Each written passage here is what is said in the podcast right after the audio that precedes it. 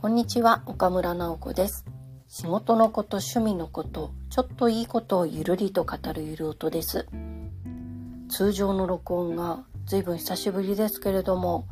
その間にもいろんな新しいことが出てきました。まあ、今、ライティングとかその辺で話題になってるのは、チャット GPT のお話かと思います。いつもチャット GTP か GPT かわからなくなっちゃうんですが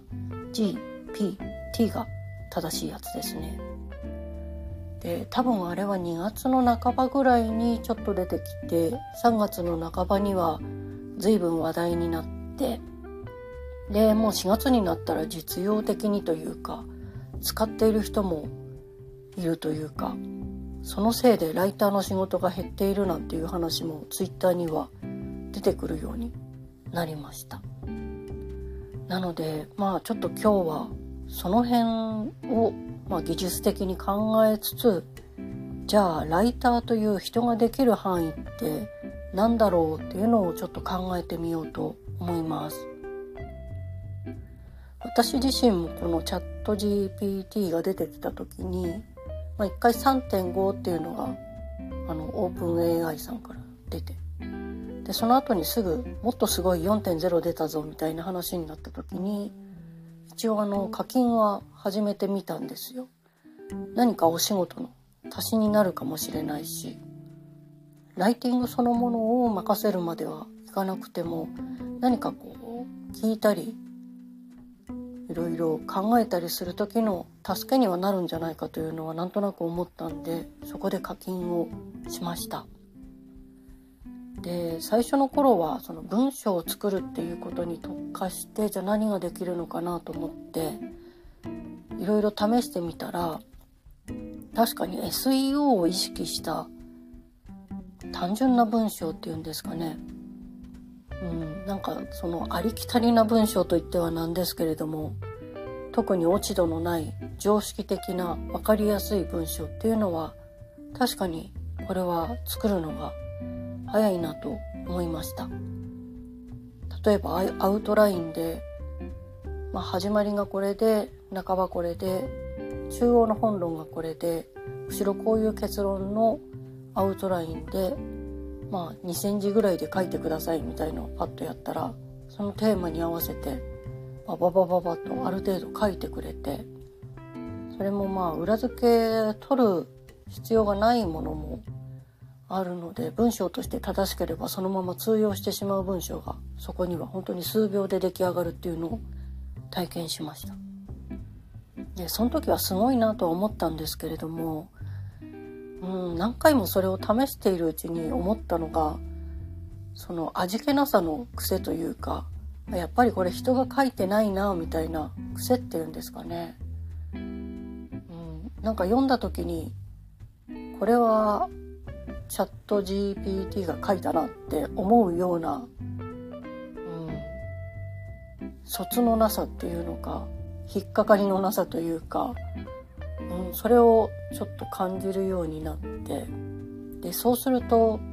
例えば他の人のブログとかノートとかそういうところを見に行った時にえらい骨子というか構成がしっかりしているがっちりした内容で書かれてるある文章を見た時に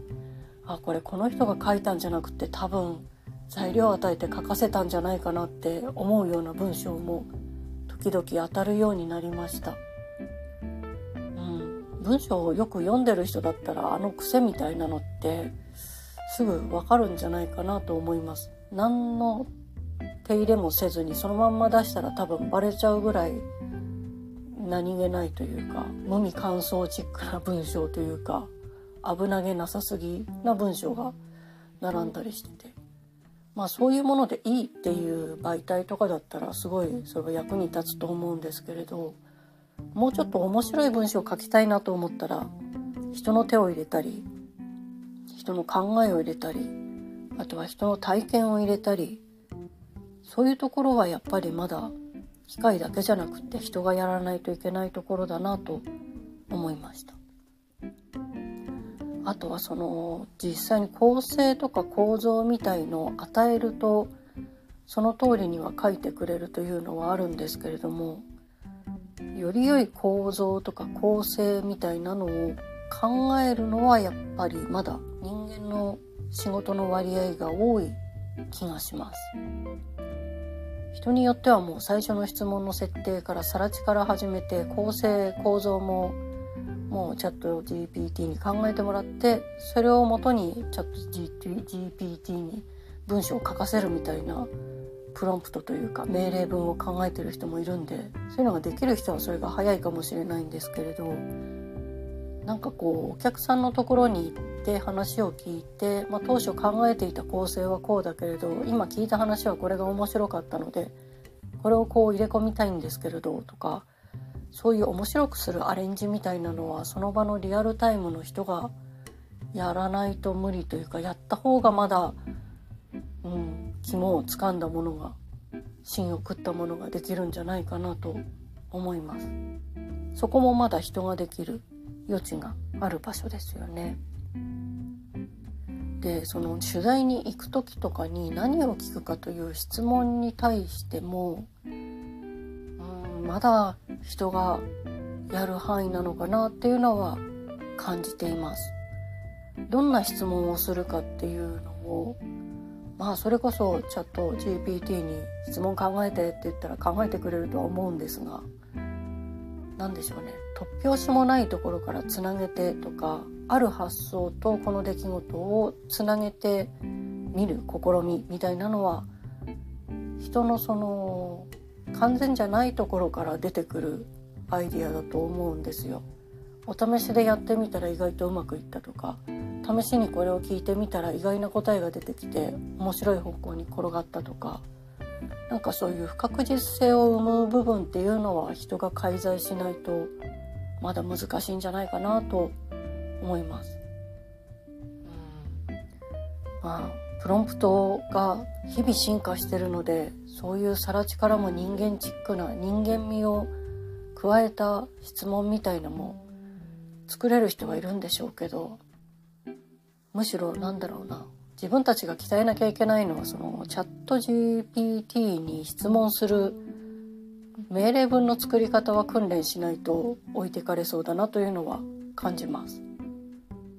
面白い質問をしたら面白い答えが返ってくるけれどつまんない質問したらつまんない答えが返ってくるみたいな本当に使う人がそのまま鏡で戻ってきちゃうようなツールだとも思うのでそこは難しいですよね。それは質問という人に対しての質問は慣れてるけれども機械ツールを動かすための質問まあプログラミングにも近いと思うんですがその部分は今全然鍛えてないので発想として面白い質問ができるようにしなきゃっていうのはちょっと危惧してますね。あとはでもチャット GPT で役に立ったなと思うこともいくつかあって私はプログラミングが全然できないけど Python っていう名前だけは知ってて Python で何かやりたいみたいなざっくりしたことがあったんですよ。でチャット GPT に Python ってどうやってインストールするのとかこういう作業は Python で自動化できるんですかみたいのをやったら意外とそのコマンドをバババババと書いてくれてそのコマンドをどこに置いてどういうふうに実行するとそれができるんだみたいなのを聞いたら、まあ、教えてくれるんですよ。でそれはあんまり嘘を教えられないんでちゃんとやってみたらその通りになったっていう作業がいくつかあってこれはあ聞いてみたらいいなと思いましたあとワードプレスで困りごとがあった時にサポートに聞いてもなんかこう堂々巡りになっちゃった時にこれはこういう状況になってるんだけどどうすりゃいいかねみたいなのをチャット GPT に聞いたらここをチェックしてここをこうするのがいいと思いますよみたいなのがヒントになって結局それで解決したりしたこともあったのでなんかこう IT 関連に関してはやつは信頼できるんじゃないかというふうに思ってます。なんだろう人文的なことはまだまだでなんか調べ物をした時に答えを教えてくれるのはいいけどじゃあその出典と文献があったら教えてくださいって言ったらもう嘘800の文献と名前みたいなさらっと出してくるんでこれそのまま信じたら多分やばいやつだなとも思うしあと最初にお遊びで「岡村直子ってどんな人物ですか?」みたいのを聞いてみたらいつの間にか何か紫綬褒章なんか国から勲章をもらってる人になってたりしたのでこれそのまま信じるのは無理だなと思ってそういう調べ物なんでしょうね。確認するっていうのは無理だけどいろんな計算事とかプログラミングのこととかそれを聞いてみる分にはなんかありだなと思いました。あとはそうだな英語の文章を、まあ、自分がいろいろレッスンとかで使った文章のニュアンスがわからない時とかこの文章とこの文章はどんな風にニュアンス違うんですかとかどっちか間違ってるんですかみたいなのを質問で投げかけると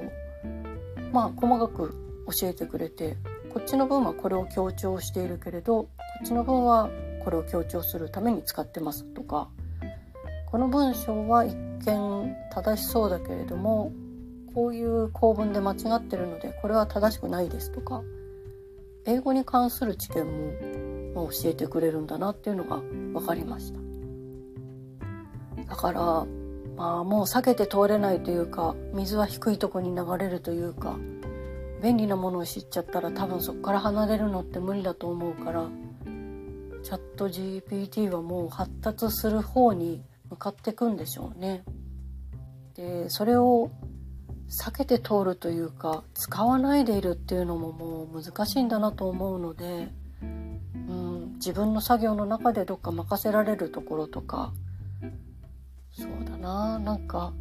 アウトラインを組み立てるのは自分だけどアウトラインを組み立てる前のオチがないかどうかとかいろいろ考えてもらってあそういえばその発想は自分にはなかったわっていう点を後で自分に入れ込むための補助道具として使うとかそういうところはありかなと思ってます。なかなか難しいんですけれどもまあ半年ぐらいしたら全然違うこと話してるんでしょうね。うん、というわけで今人ができる範囲と機械にお任せできる範囲を一生懸命考えながら使ってるというお話でした。というわけで皆さんにもいいことがありますように。